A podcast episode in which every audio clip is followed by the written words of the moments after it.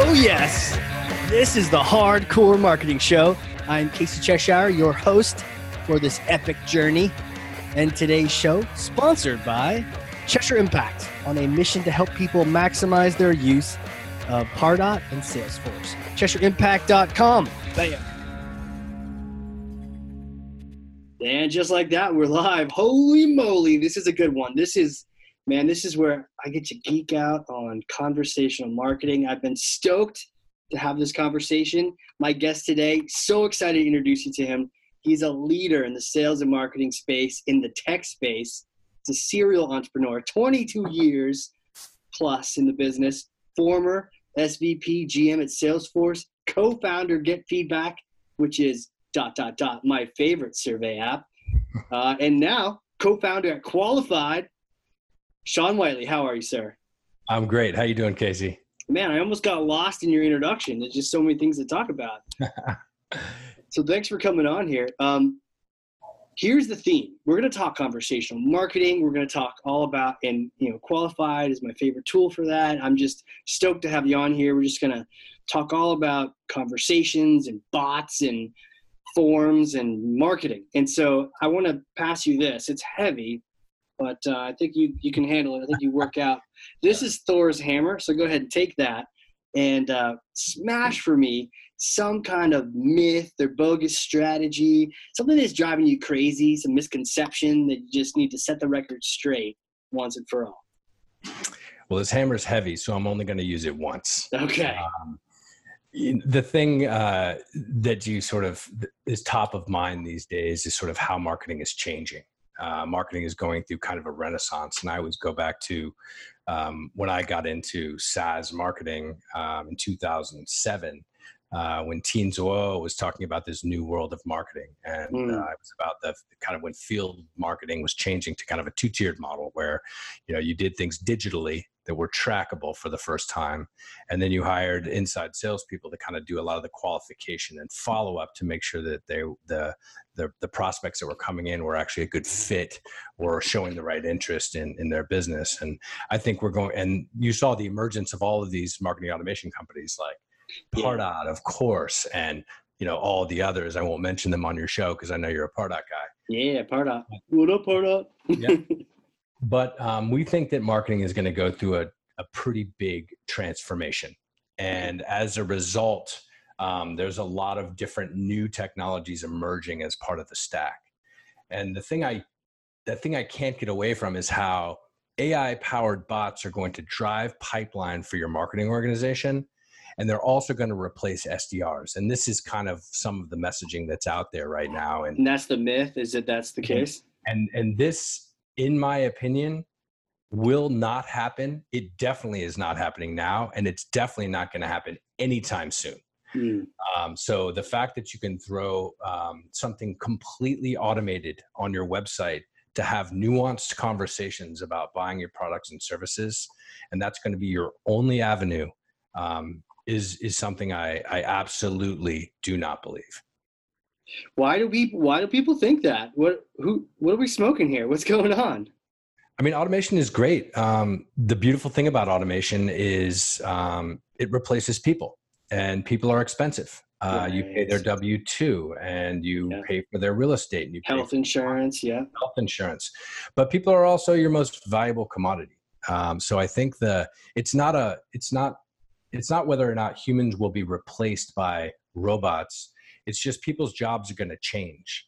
Um, and people are still going to be as valuable as they are today they're just going to be focused on other things. And what we believe at qualified is that if you can figure out how to match people with uh, people showing propensity to buy people showing buying signals people that fit your ideal customer profile that that's a really good use of their time um, but there's a lot of other things, especially today uh, in an age where there's research based buys, where there's so much information, there's much content.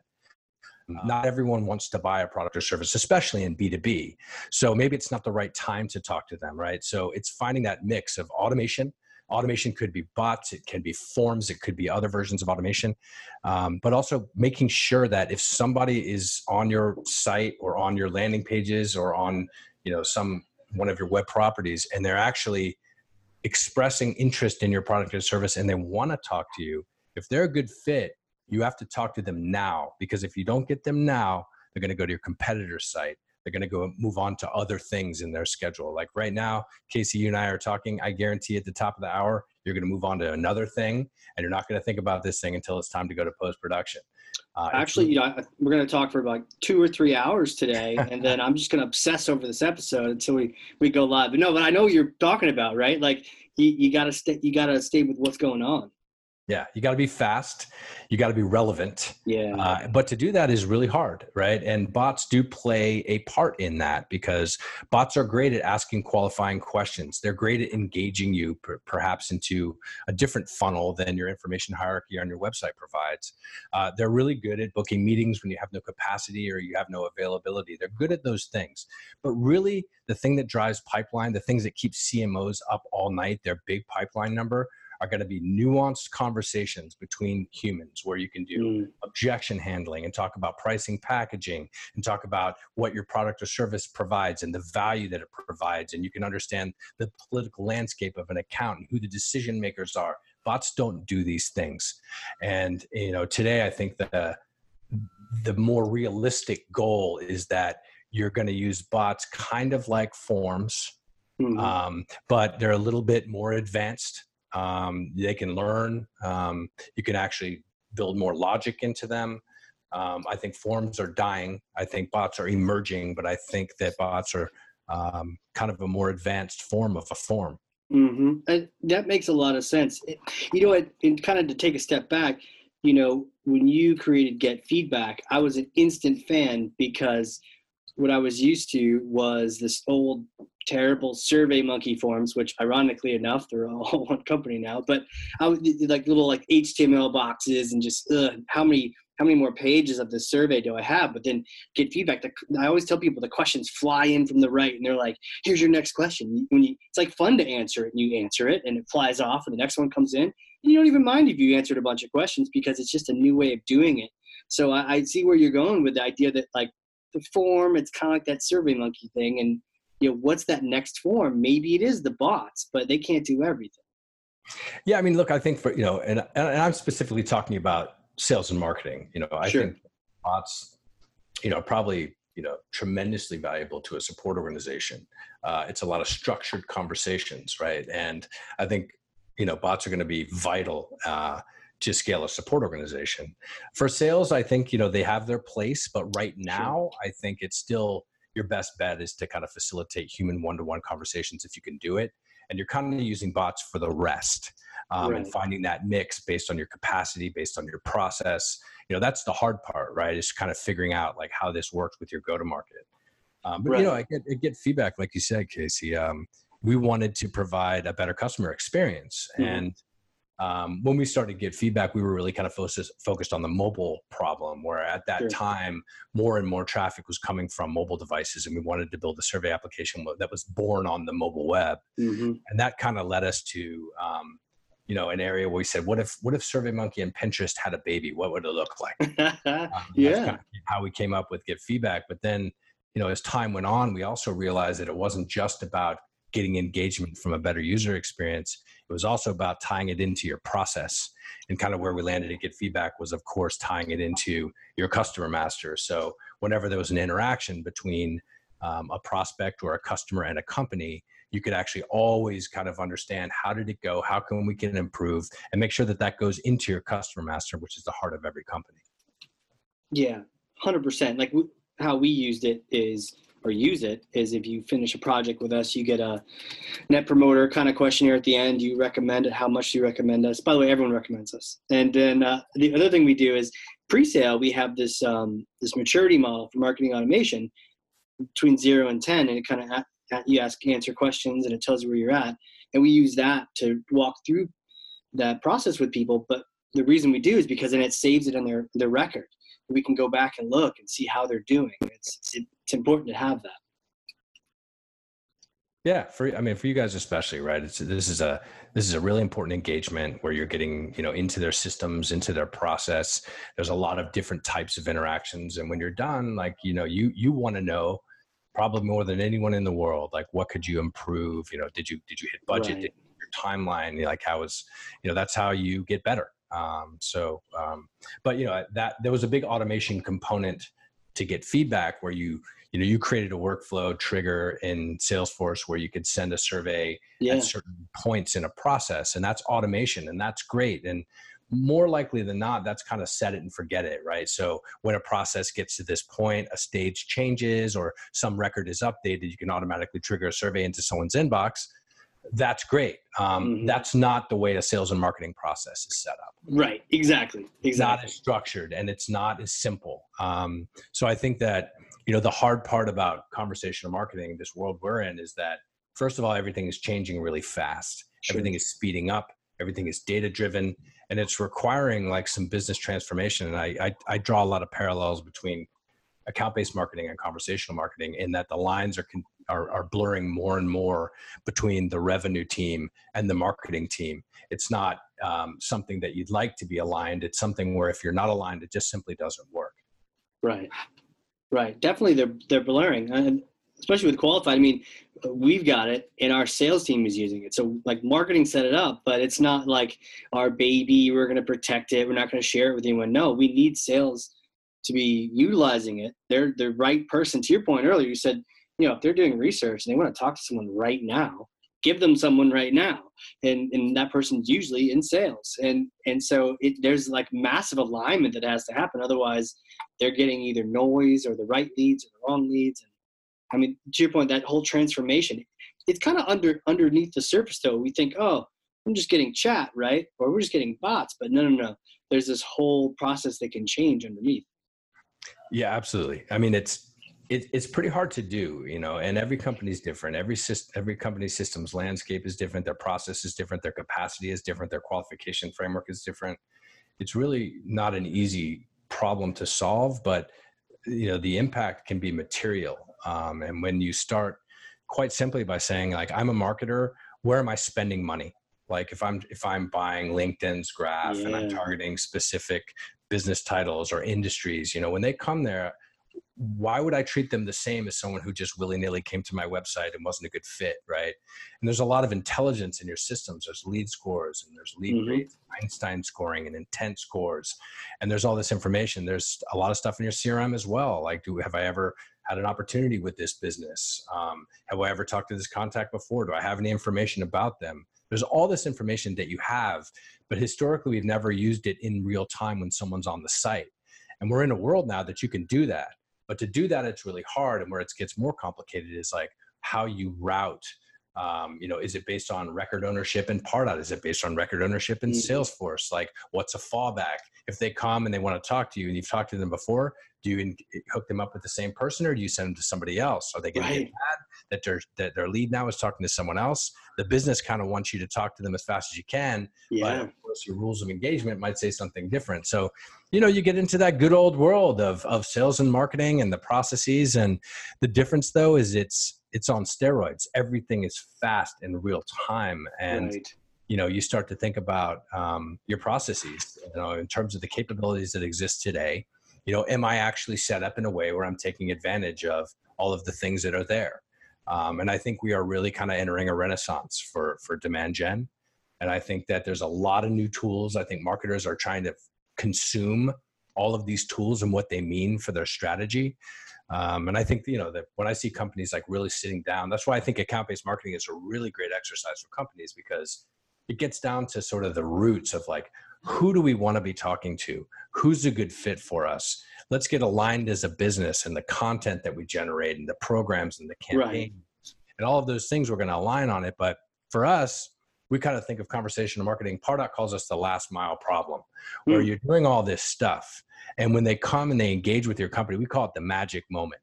Like they are there, your product or service is top of mind for some period of time. You have to talk to these people if you're spending money to get them to your site.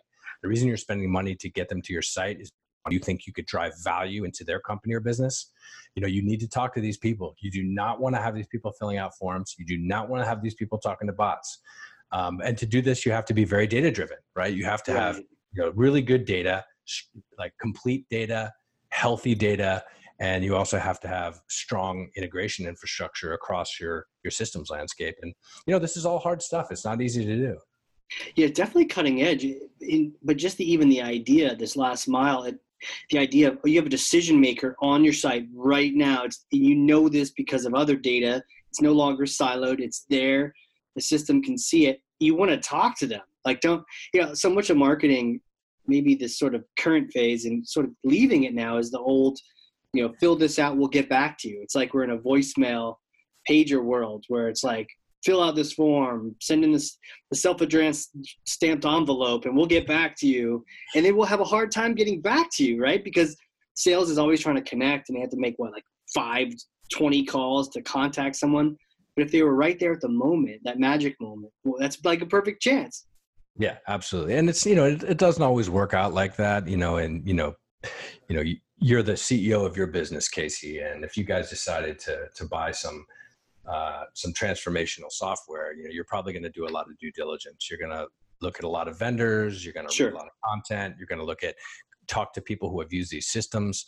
But more often than not, you could have asked someone on your team to to do an RFP, and it might be yeah. them on the site, right? It might yeah. be them on their site. You know, if somebody's coming from G2 Crowd, you know that they're looking at other vendors besides you, right? right. So not only is speed important, but it's also getting them connected with the right person in your company who can actually articulate you know what that person is looking for so right. you know it, it, varies depending on what kind of business you're at but speed matters speed is important and when we started this company we went to salesforce and we talked to uh, a guy named shahan prasad and he's actually moved on from salesforce now but he's a really you know impressive guy and he ran salesforce's sales development organization which is which is pretty big as you can imagine.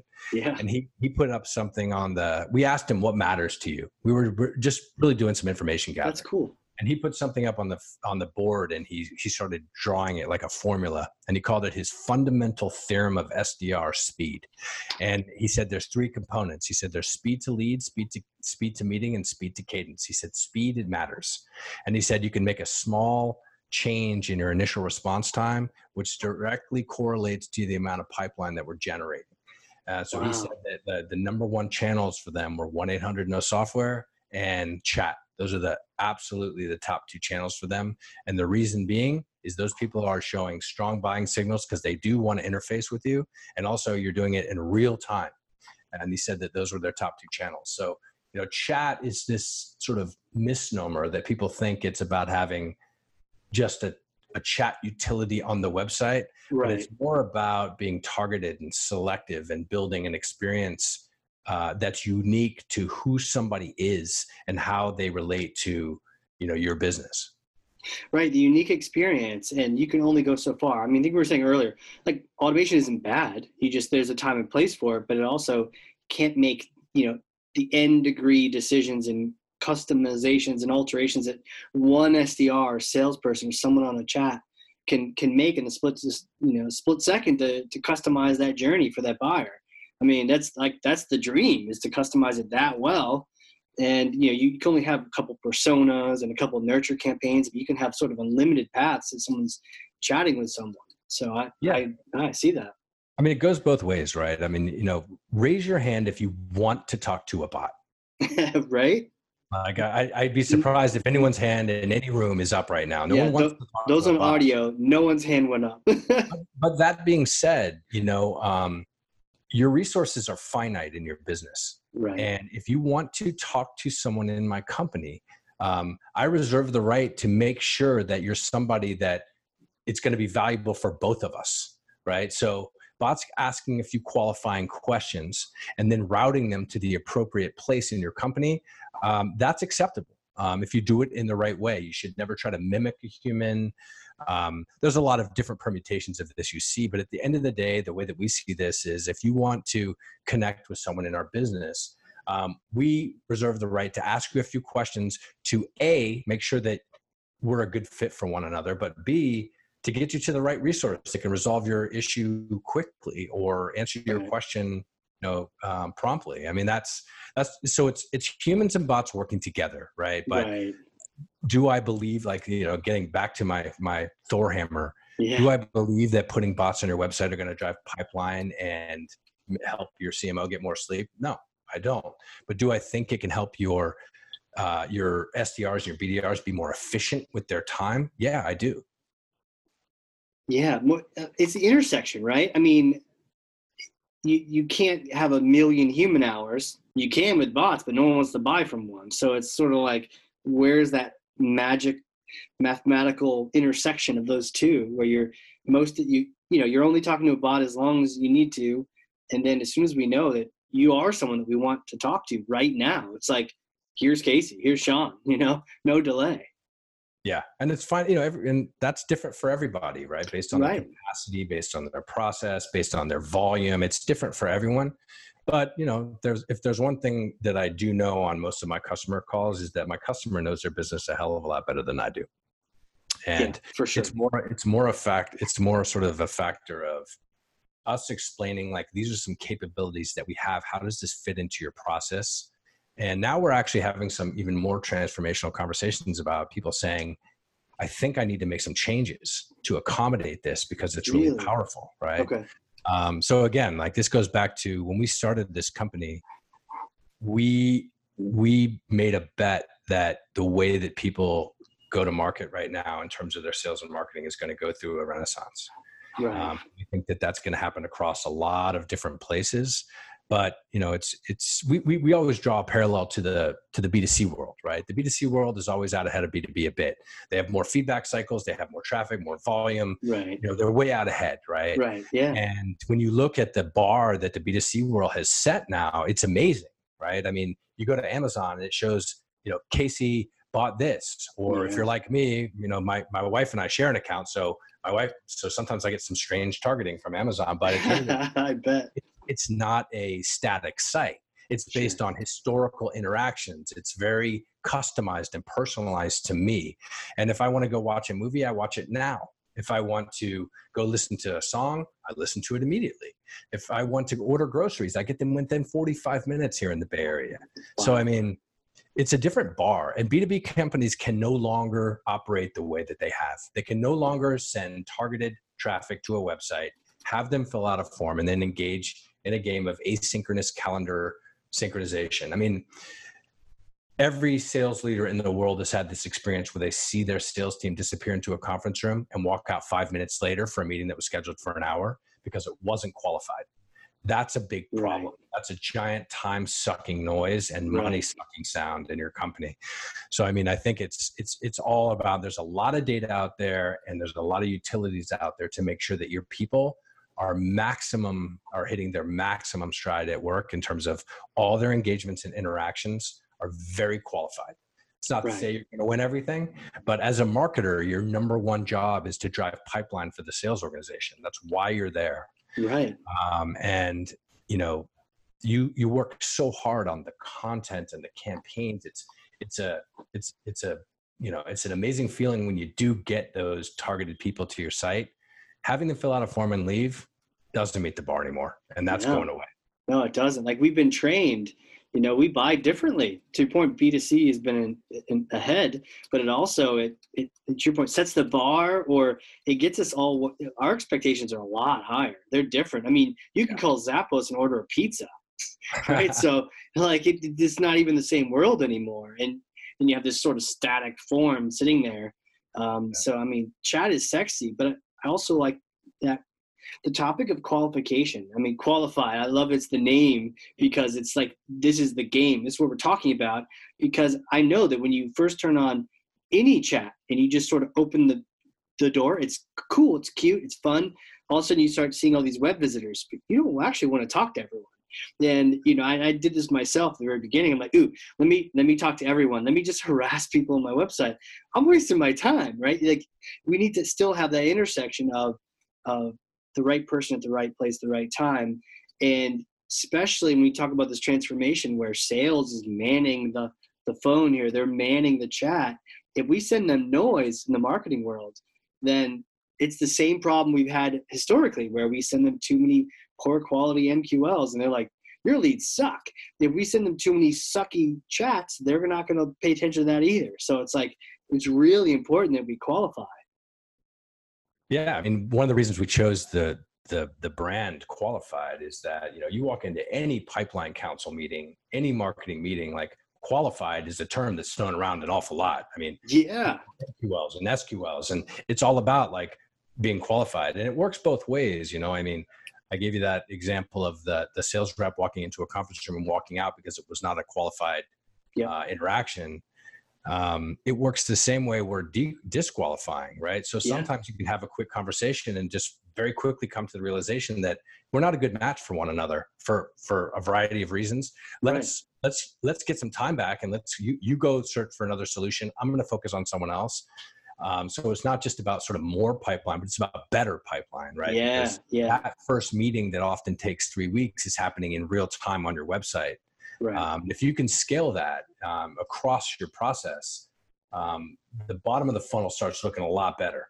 right. And not more chats, better chats. Better. you know, chat. you don't you don't want a thousand. You're not doing customer service for a B2C brand.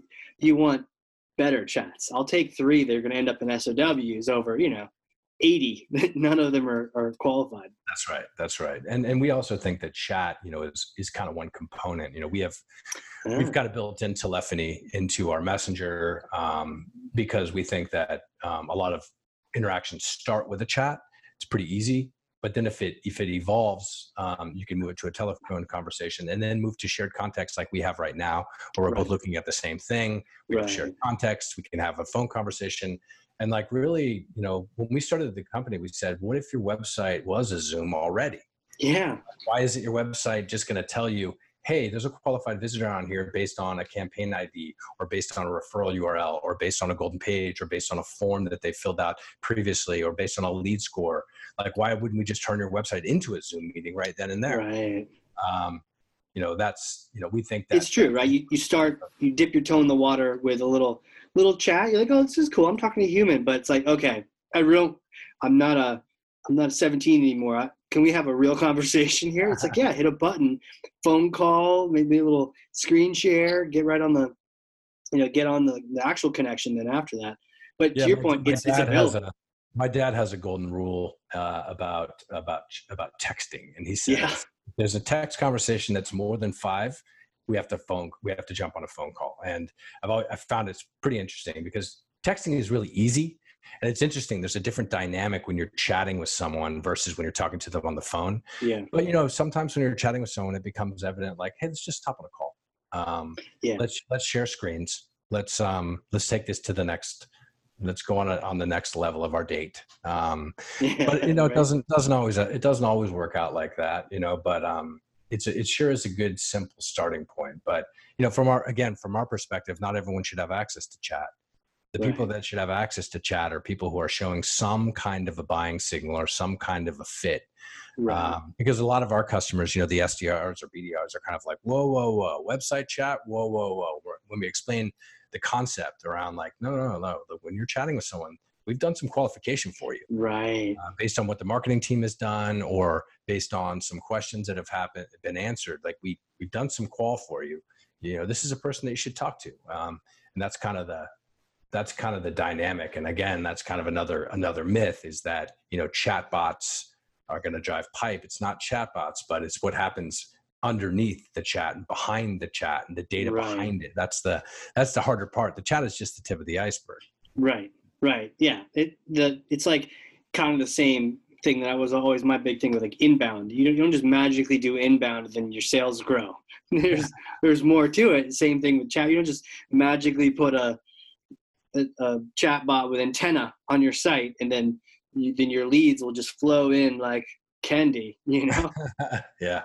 I mean, I remember the first time I tried to get a hold of you, Casey, I had heard through the grapevine that, you know, there was a guy named Casey Cheshire that had like the, there was the world's foremost expert on Pardot. And I was new to Pardot at that time. And I had some Pardot questions and actually a Salesforce person sent me to you. And I sent you three or four emails before you got back to me. And what was funny is really? Did I just me, not respond to you? you just ghosted me oh Yeah. God. but then but then actually i sent you my linkedin profile and it was funny because you sent me a note back and said oh my god i just i just bought qualified i just bought it um, and it, what was funny because i was just sending you these kind of blanket emails not qualified in any way wasn't relevant Mm. this is from you and i was in the back of the queue but as soon as we figured out we had some alignment on something no we jumped onto a call and jumped onto a zoom and uh, we've you know kind of known each other ever since Yeah, yeah, totally. No, I, I mean, I, I've been a big fan ever since. I mean, back in the day with, with qualified, and you know, I remember, you know, you just kind of startup mode back then doing that, and just be like, hey, you know, let's help people out. We think once we figured out to get feedback, um, part out mail merge, it was just like, oh, we're, we're going to town on this one, and there's this little tiny thing you could drop in there, and so people would click a link and the survey would automatically attach their Salesforce record. Never had to ask their name, their email, anything. It was, it was like magic, and it was it was great. It was sold. Well, that's why that's why when you're building, it's always um, we always feel so lucky to have you know some of the some you know pros like yourselves to use our software because we're right now we're building software to help you build pipeline yeah. like that's the goal of this product qualified is to help you build pipeline and you know who better to use it than companies like yours and people right. um, probably will have 10 ideas for every one we have about like how this can actually drive pipeline because you work across the entire the entire process um, so we, yeah. we love we love it when folks like yourselves get our product uh, in your hands and you guys help us drive a really great roadmap yeah I, mean, I love it and so the, the hard part is keeping my hand on the cookie jar because our sales team is actively engaged based on routing and magic moments and all this. And it's like, I love to just interject myself and have a chat, but it's like I'm not in the process. So um, maybe I'll throw myself on the, the podcast chat. Ah, there, that's my territory. If you if you go to hardcorpsmarketing.com, those of you listening, we have chat on there too. So maybe maybe I'll go man that one, and we'll keep we'll keep sales and Cheshire Impact or whatnot. Absolutely. But uh, this is fantastic, man. Who are you? Where did you come from? Serial entrepreneur, founder, 22 years in the biz. Did you always know you're going to build things and all that? Take us back. Take us nah, back, like uh, little Sean days. You know, I didn't. You know, I, I grew up. Um, I grew my a lot of my family was in. Uh, there, you're either an architect or you were uh, a programmer. Uh, in fact, my family came from Unisys, so I grew up with like you know I never got a real computer. Um, I had like sort of it looked like a you know a keyboard and a motherboard stitched together with like a soldering iron, and wow. you know, I usually I, I didn't really know you know a lot about it. I started out uh, trying to be a programmer. It turned out I was a terrible programmer. Um, Be like next door neighbors with Wozniak or something, and no, no, no. I grew up. I grew up in Virginia. Oh, um, oh, Virginia! No kidding. Yeah. What part? Uh, Reston, Reston, Virginia. Okay, cool. I was born in uh, the Norfolk area. Oh yeah, yeah, yeah. So I, I vacationed in the Outer Banks, still do. In fact, I, I drag my nice. kids back from California to, to the Outer Banks. Still think it's the best beaches in the world. Um, but yeah, one of my first jobs, uh, corporate jobs, um, was actually uh, when I was in grad school. I got a job as an intern at America Online. I was employee ninety five. In Reston, uh, Virginia. Yeah, yeah. Virginia. AOL. It was actually at Tyson's Corner when I was there. Okay. Uh, I had Sean at AOL as an intern. Uh, Whoa. that was kind of, they were, you know, the de facto ISP. And I sort of watched that company grow.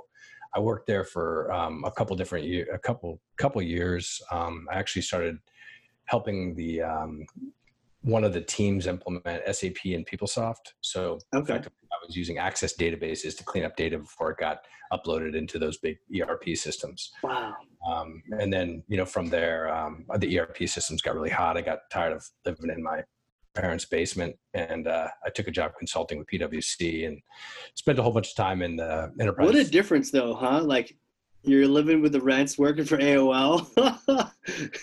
yeah, I mean, it was also that that was just such a different world. I think about how hard it was. Like I, I implemented accounts payable, general ledger, and procurement. Um, for that's actually how I met my business partner Craig. Is we were implementing that for Sony Pictures, and I met him on a POC there. Um, but you know that world of on-premise proprietary software, that was a rough world. Um, yeah, and I think, I think now, um, back then, I remember seasoned guys talking about, you know, using mainframes and so forth and CICS and IMS. And, and then I got into, you know, SAP and PeopleSoft and Oracle and JD Edwards at Baan and Siebel. And we did that stuff. And then when Salesforce came out, you know, it was just like a bright and shiny new thing where there was right. APIs and everything was delivered over the web. You didn't have to install software and buy, you know, servers. And I mean, you know, how fast things have moved over time. I think about how lucky we are now when I go to build an integration now, which is, you know, that's kind of a big part of usually the things we do is integrating really tightly into the customer master, into the MA system. But it's just when I think about how hard it used to be, installing adapters and you know having proprietary data formats. Yes. like now just everything has an api and there's web services and it's just everything is just glorious now. It's uh it's so much easier. It's amazing though but like all these different apps you're throwing out there you definitely sound like like your family like a programmer like a like a super nerd. Did, were you and were you like a tech nerd for aol and all those companies or program no. manager or what did you do there? Uh, i mean you know i i I taught myself Access. It was the first relational database I yeah. ever used, and effectively, they just give me. They just. I was a grunt in the corner, and they just threw massive, massive files at me. I moved it to Excel, imported it into Access, and cleaned it up, and then I imported it into either SAP or PeopleSoft, and that was kind of what I did all day. And then got into some other things, but I, I did try. I did try for about two years um, as a developer, not a not a real developer, not like a full stack engineer like we yeah. have here, but um, using the tools that mm-hmm. uh, SAP and PeopleSoft had to actually like write some code. I knew it wasn't my my calling. I didn't have a computer science background, um, but I learned enough about it to understand how sure. the systems work. Um, and then I, I, actually moved over to be a sales engineer. Um, that was my my first job was uh, with a company called webMethods, which okay. did integration infrastructure um, between all these kind of proprietary systems. And it's kind of the MuleSoft of their day. Yeah, sure. Um, but um, that's actually where I met my business partner. We've been working together now for 22 years, three companies of our own, and six companies overall. So we've been working together ever since. Yeah, like it's a great, it's a great dynamic duo. You started to get into the story like you guys met. You were both on site somewhere at a customer site. What was the what was the deal? yeah, so um, one of my first uh, all nighters uh, as a consultant was at a company uh, was at a company called Sony Pictures Entertainment, and we were implementing um, you know a whole bunch of software, and we were the the, the team was there uh, up all night working on a project, wow. and in the middle of the night, some woman comes in and she's carrying a plate of cookies and some burritos, and then she lit and then she left. And I was pretty tired. I thought maybe I didn't actually see this woman, but she's a ghost but then uh, my business partner Craig came in, and I said, you know, I think some woman just came in and dropped off a whole plate of delicious cookies and some burritos. And he goes, "Oh yeah, that was my mom." Uh, so Mama Swensrud came in and dropped off some food, and we, we happened to be working down in the San Diego area because uh, Got it. in LA, um, and that's actually where where we met, and we we um, shortly founded our own company after webMethods um, and we've uh, and that was acquired by Salesforce. We worked there for several years. My business partner Craig was actually the CMO of Salesforce. He worked for for Mark for a while, and right. Mark uh, Mark gave him a lot of pretty amazing lessons in terms of yeah, I'll say yeah big budgets too, man. Yeah. What a, what a what a job! But how does it how does that go from you meet somebody, you share some burritos and cookies, to eventually being like, you know, I think we could start something here. Like how how does that happen? Yeah. Um, it, it, so the way that this happened is that Craig, uh, Craig and I were working at this company, webMethods, and what we yeah. started to see effectively was the cloud. Uh, back there, it was called on demand, and right. we saw this kind of software delivery model happening. And he actually took a job with a company called Grand Central Communications, which was effectively kind of the. It was at the time basically a a, a, a, registry of web services that would help you connect various cloud companies. And we saw all of these sort of web services emerging, which is, you know, effectively this company did integration in the cloud. Yeah. Um, but the thing was, there wasn't much cloud. Um, but what we did notice is there was one node that was always there that was called Salesforce. And so we looked at this. Ah. Greg said, You got to take a look at this. So I go and before I figured out like, wow, I don't need to install anything. I don't need to update any drivers. I just need to go to a browser. First of all, I was infatuated from that perspective. Yeah. But then I went in and I was used to Siebel, which I'll just be honest, I was not a fan. we used to work right. with all, all these these pretty hard to use systems: SAP, PeopleSoft, um, JD Edwards, uh, Oracle. Siebel was the one I dislike the most. And so I went into uh, Salesforce. I built a workflow. I created a custom field. I did a couple things. I sent something to see it, and this is reading nothing, just jumping into the app, going into the tools. And uh, I was sold. And we said, yeah. we got to find out what the Salesforce thing is about. And then we found out they were building a platform, and we've been building on that platform ever since. Yeah. Yeah, that's awesome. You, I mean, and you were in the thick of the on-prem, so you're like, okay, this really sucks. Like, and then so when the uh, the cloud world started servicing, it wasn't just marketing; it's like so much more efficient. Yeah, absolutely. I mean, we also just saw that they were, you know, when you see someone building a platform, right, and you start to see what you can do on that platform at a certain point in time, you could just tell that Salesforce was a company that got it. Yeah, um, they started that platform pretty early. Um, you know, they were still building obviously their their apps. You know, back then it was called SFA, Salesforce Automation. Mm-hmm. But um, you know, you could tell that there was when they started building this platform, you could tell that Mark had a huge vision for this thing. Yeah. Um, and we, you know, we were one of the first companies to build on the platform. We built a, an integration between Google AdWords and Salesforce, and you know, effectively telling you what keywords were driving, you know, pipeline and revenue, which is what B two B marketers think about. Wow! Yeah. Depending that are driving tire kickers, right? So even then, it was kind of a variation of who's which keywords were qualified and which ones were not. Right. Um, so it was kind of a you know, n- not dissimilar to what we're doing now, right? It was a, it was about you know which clicks and creatives were actually driving leads uh, into your crm system um, and you know it's funny we we we presented at google um, after we were acquired and we presented at google's tgif which is their all hands where everyone's there and sergey brin was there and mm. he was on stage with us and we said they said you have six minutes. And we said okay. So we got into this demo where we we we we bought some keywords we wrote a creative we published it to the web we clicked on the um, on the ad went to a lead form filled out the lead form it went in as a lead and then we converted it to an opportunity and then to close revenue and then we showed you hey for this $55 keyword it drove this much in pipeline and revenue. And then we sort of said ta-da and we looked out and the audience was sitting there scratching their heads and we were sort really? of like oh man did we bomb and um, the, the guy raised his hand and he said i don't get it he goes, You just spent $55 on a keyword. They went to your site. Why did they just check out? You sent them away. And we were like, No, this is B2B. Like, you know, that's our sales process. We, we, yeah. we have you fill out a form and leave.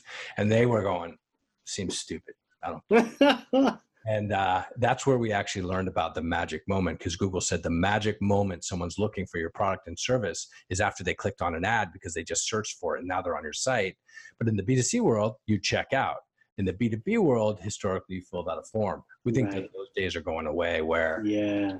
when you've when you've managed to get them to your site and interested and they're a good fit, you should try to have a conversation if at all possible, instead of having them fill out a form and leave them away and hope to God you can get them back. Right. Right. And harass them on the phone and email till kingdom come. That that's crazy. And you're in front of everyone and the powers that be at Google and wow. Yeah, it was, wow. it was just a different world. You know, they were they they were very B two C, and we were B two B, and it was it was you know you saw, you know, very quickly. And this is before you know Google like grew their their enterprise business to, to yeah. what it is today, which is you know, I'm guessing it's probably north of four billion dollars. I mean, it's massive. Can't imagine. Yeah, totally. Hey, I'm curious though. Tell me the soccer. What's the deal? You were a pro soccer player? I played soccer for quite a while. Yeah. Um, Since when? Like, how how old were you when you started? Like, little kid, old kind of thing. I mean, I played soccer too.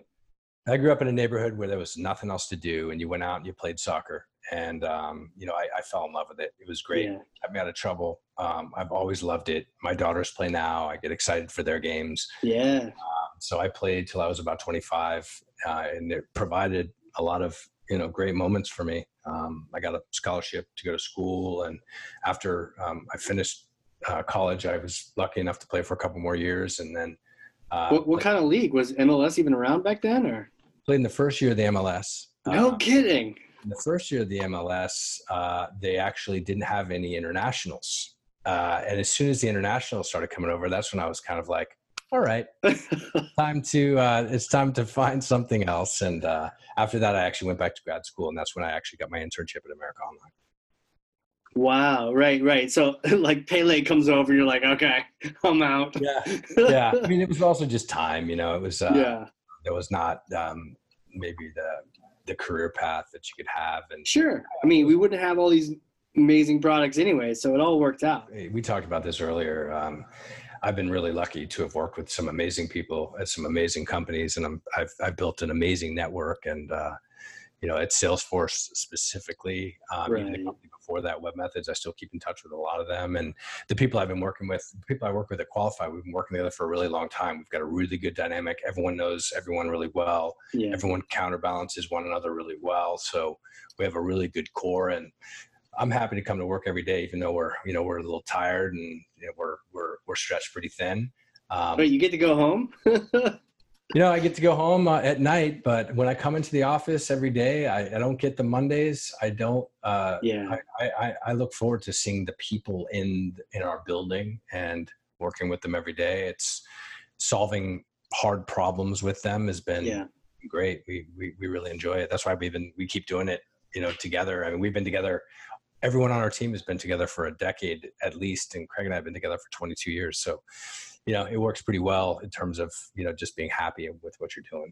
Yeah, right. I feel like I've been playing hooky for a while. Like someone's gonna come and tell me I need to go to school now or something. You know, like I've been playing for years. It's crazy. Yeah. So if you could go back in a time machine to back in the day, let's say you just got out of school, um, or maybe you're just getting into the workforce after soccer. Either way, you go back in time. What would you advise yourself? like in terms of your career, what you've experienced in life? Would there be anything you would tell yourself to either do differently or to to like to look for? So this is like a back to the future question. Yeah, so, yeah. Am I allowed to play this the stock market in this scenario or? Yeah, well, you know what? If you if you send the almanac back, you know what happens. You know, Biff just takes over the world. So, well, you know, it's interesting because I it took me a long time to learn that I really loved growth stage. Um, I really do love it. I love team building. I love starting from scratch and building something from nothing. Yeah. Um, I love that. And that's what growth stage is all about is like, you know, starting, getting, getting a business off the ground, like picking a problem that you think needs to be solved. You think there's a TAM. Um, you think that you have the kind of functional and technical expertise to go out and attack a problem effectively. Yeah. Like I love that, but it took me a long time to get there. And, you know, honestly, like I, I didn't know enough to do something like that. Like when I started, I went to a big company. You know, nothing against big companies, but at big companies they have roles where they're entry level. Yeah, um, sure. Um, so I was entry level at a lot of these big companies I worked at. Um, so I didn't really get exposed to um, a lot of areas of a business. You know, when you work at a, you know, you've started your own company that's bigger now, but when you started, I guarantee you did a lot of jobs in that company. Yeah, I did everything. Did everything, right? Still and up telling the sales guys, hey, I, I sold it all at the beginning. It was all me. Like, you could do this. And I closed the deals. And, yeah, I, I closed it and did it. Yeah. yeah. So you get, you just get a, a, a really great appreciation for how hard these jobs are and yeah. what's involved. Yeah. And it, it, allows you to be very empathetic um, across kind of every role in a business. You really sort of understand like every role is really important. Um, and, it, and when you've done it, you have just a different appreciation of it. Um, right. So I think that that's helped me in my career that I've actually pivoted across a lot of different roles. And I think if I had stayed at a big company, I may be really, really good at one thing, but I wouldn't have gotten exposed to a lot of the other things uh, across a business. So um, I think like if I could have given myself advice, um, I may have gone to small companies earlier and not mm. gone to big companies. Because um, at a small company, you just get exposed to everything. You know, yeah. there's no you're not you're not just a cog in the machine. Um, you're a body, and if you're there and able, you're going to get thrown at a lot of different things. And yeah. um, I, I've come to realize I, I kind of enjoy that. So I probably would have moved out of the enterprise and into a smaller business earlier.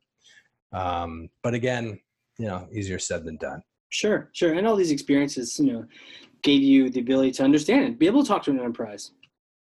Yeah, yeah, for sure, absolutely. I mean, they're very different animals, and um, one of my favorite parts about you know being an entrepreneur is that you know every day I get to I get to ask people about their business, you know, and you know being an entrepreneur, you know, and the it's really hard to make more money than you spend you know when it comes down to it, right? that's kind of what business is it's like you know buy shit sell it for more or right. whatever however you want to put it it's buy build something hard yeah. right um, especially when you live in the Silicon Valley and everything is kind of about growth. Um, but you know, EBITDA is a real thing, and when you run a business, um, one of the things that I love to do is I like to ask people like, "Tell me about your business. Like, what's yeah. your business? Like, you guys are buying my software right now, so you guys must have growth goals. You have people. You have, you know, you have a business. So how'd you get there? Tell me about it. And I love to understand like what was the thing and what mm-hmm. was the mm-hmm. thing that enabled us to kind of get this business off the ground and what are our values and what is our process and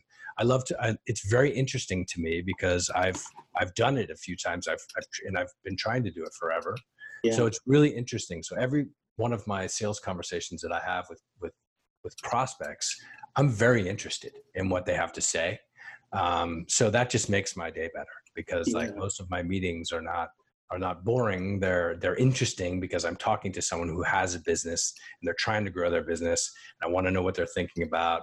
And um, you know it's really cool to have something new um, that perhaps enables them to do things that they couldn't before. Right. I mean it sounds like you're you're a fan and a student of just that value creation. And if you really think about it like i was doing as you were describing it it's like a magical thing you know? So what so finding out from people what is your business? What is it that you do that you know you create more value than actually costs to do it? Yep. And it's like they're all every time you see it it's either mystery or it's like magic you know yeah. from a walmart to a small company that pays for the lights to stay on and their employees. And you know it's it's magical how you can stay in business yeah, and and, and we we're we're squarely focused on obviously the go to market process right now and sales and marketing. And what's really interesting is, you know, one one hour I'll talk to a company that says I have so much inbound, I don't know how to deal with it. Wow, great problem to have. Yeah. Um, but still, to them, it's a problem, right? Because you have all these people you don't know who to talk to. Yeah. And then there's other people who don't have an inbound problem, but they're spending a lot on outbound and you know that's another th- that's another way to attack a problem because you know you you might not get the volume but when someone's there you want to talk to them right? right and then there's people now we're seeing in this new world and you know i'm sure you're seeing this as well in your business people are starting to do more inbound plus outbound plus maybe even some light abm when i say light abm i just mean you know, I think that uh, Jon Miller said this, uh, the CEO of Engagio. He said he, he talks about ABM as fishing with a spear instead of a net, um, which I kind of like the analogy. But it's, um, I think, even smaller companies like when I grew up, if you had field marketing, um, you were big and you were going after Walmart and you're yeah. going after Target and you're going after the biggest companies in the world. You're going after Apple and IBM but now companies are you know there's enough data out there to be pretty targeted about like sitting down figuring out like who's good who's a good fit for what you're trying to do who's who looks like some of your really strong customers and how do we go up go about it. You know we have you know we have linkedin and we have instagram and we have uh, adwords and we have a lot of tools that you didn't have before. Mm-hmm. and you can be more targeted uh, around it. So i think companies are kind of in a lot of ways doing kind of account based marketing where they, it might not be fully baked it might not be right. to the degree that you would imagine someone would do but they're going through some of the motions and i think it's actually a really healthy exercise because you know sometimes you get caught up in all of the day to day and all the activities and you don't sit down and say who are we selling to who like who who wants this product or service you know so just just yeah. kind of sitting down and resetting and doing you know effectively a positioning statement internally across your team and saying like who are we really building for and what's the main problem and you know right. just kind of getting back to basics sometimes i think like when you're running really hard with a company sometimes there's a forcing function to sit you down and make you evaluate kind of what you're doing um, right. sometimes it can help to clarify some things you know the parallels are amazing i know we spoke on it earlier and just now with abm but you know going through the motions and you know, we were doing that ourselves here to go through the process of abm and it's so healthy to just prioritize your customer base. Like, no, you can't you can't sell everyone, you know, weird aggressive sales guy. Okay, pick your battles. Who who if you could only have 10 of that list of 100, who would they be and why? And is there any method to your madness that maybe you could sort of build into a process? And that same kind of thing happened when I was chatting with Craig and, and he was helping us implement and learn about qualified. It's like, who do you want to talk to? And or or where where do your what are your best programs? You know, where are your best leads coming from?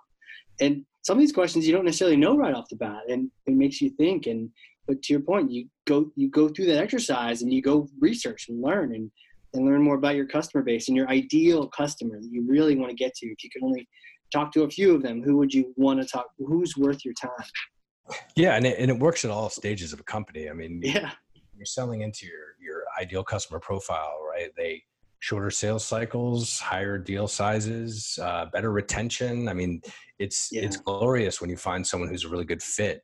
Um, but when you're, you know, for us, um, we've been really um, one of the things that we've learned after every one of our companies we do a retrospective when we talk about what we did well and what we could have done better. Nice. Usually, what we could have done better is a much longer list, and we, um, you know, you get so caught up in growth and um, you know ARR and and scaling the business and all of the things you need to do when you grow a business, but we've we've really tried to put an emphasis on finding some sophisticated customers that we that because you know if you do it right you should learn a lot more from your customers than they learn from you right and you know that's why we like companies like you guys using our product because we know that people like jennifer are going to tell us like hey this needs to work like this it's going to be yeah. better for the customer and that's for us we've we've been um, we've sacrificed some growth early to pick the right people to use our product and we've tried to spend more time with them yeah. uh, as opposed to kind of scaling this sales army and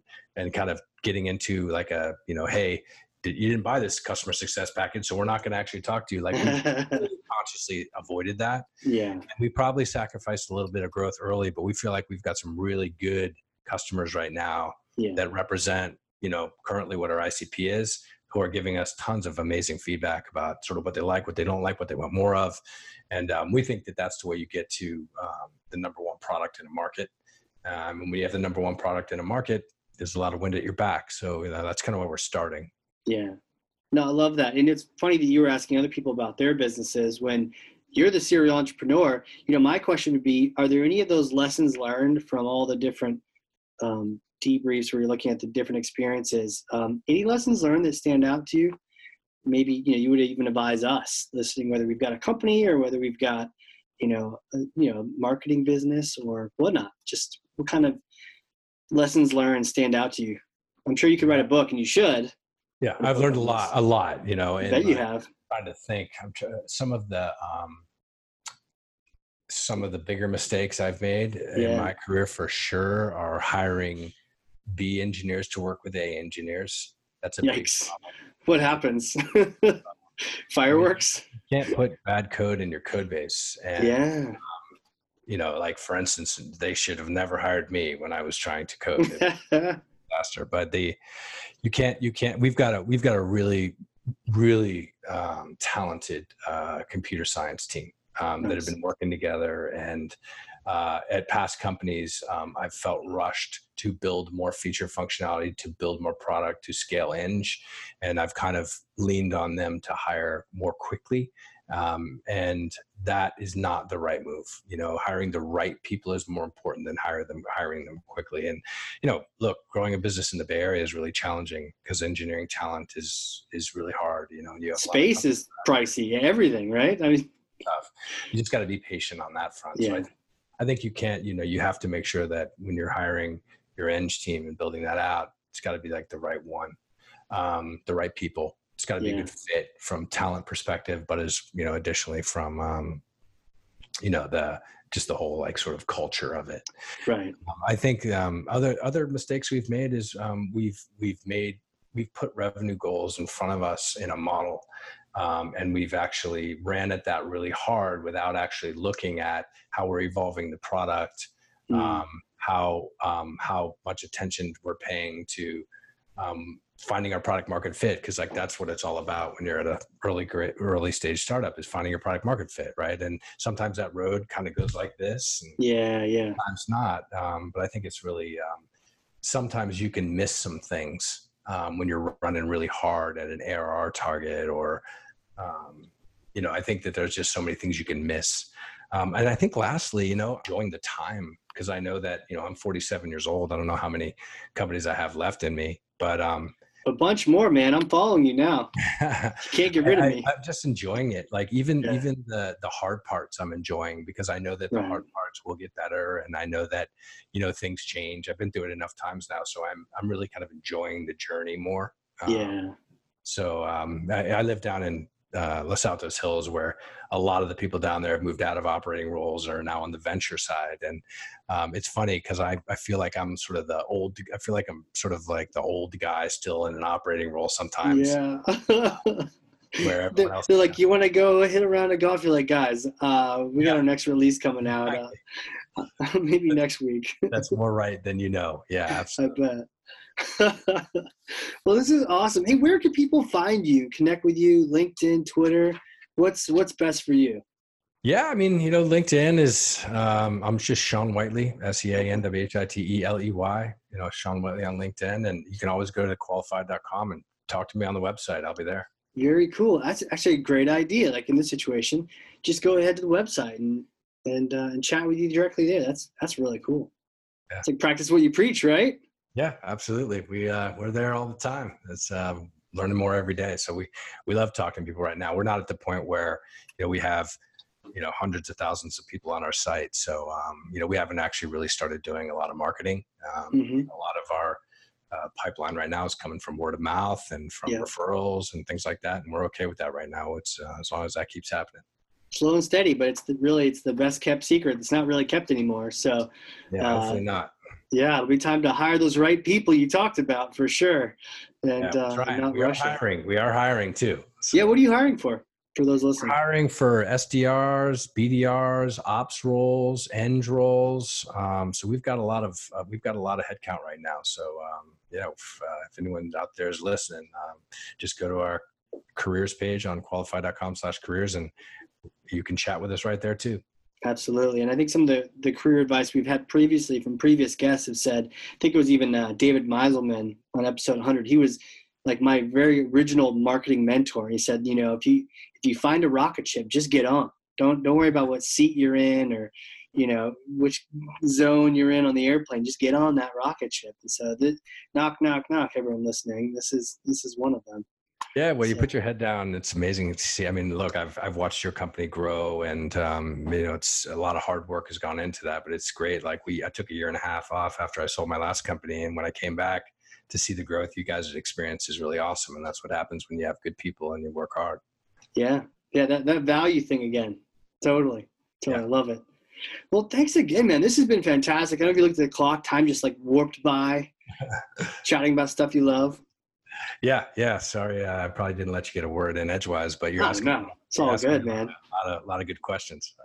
Yeah, no, I, I could talk about this stuff all day, but I'm sure you got to get back to the projects and the grind and making sure everyone's getting on yeah. qualified and at 1.30 i'm going to hopefully lock down our new home so i'm jumping on with a with a with a broker and a, and a and a realtor to see if we can lock in our new space because we're bursting the at the seams in here. You're gonna get like bean bags and all the startup type stuff, or does that? We just we just would like to get a place right now. you just need a table later.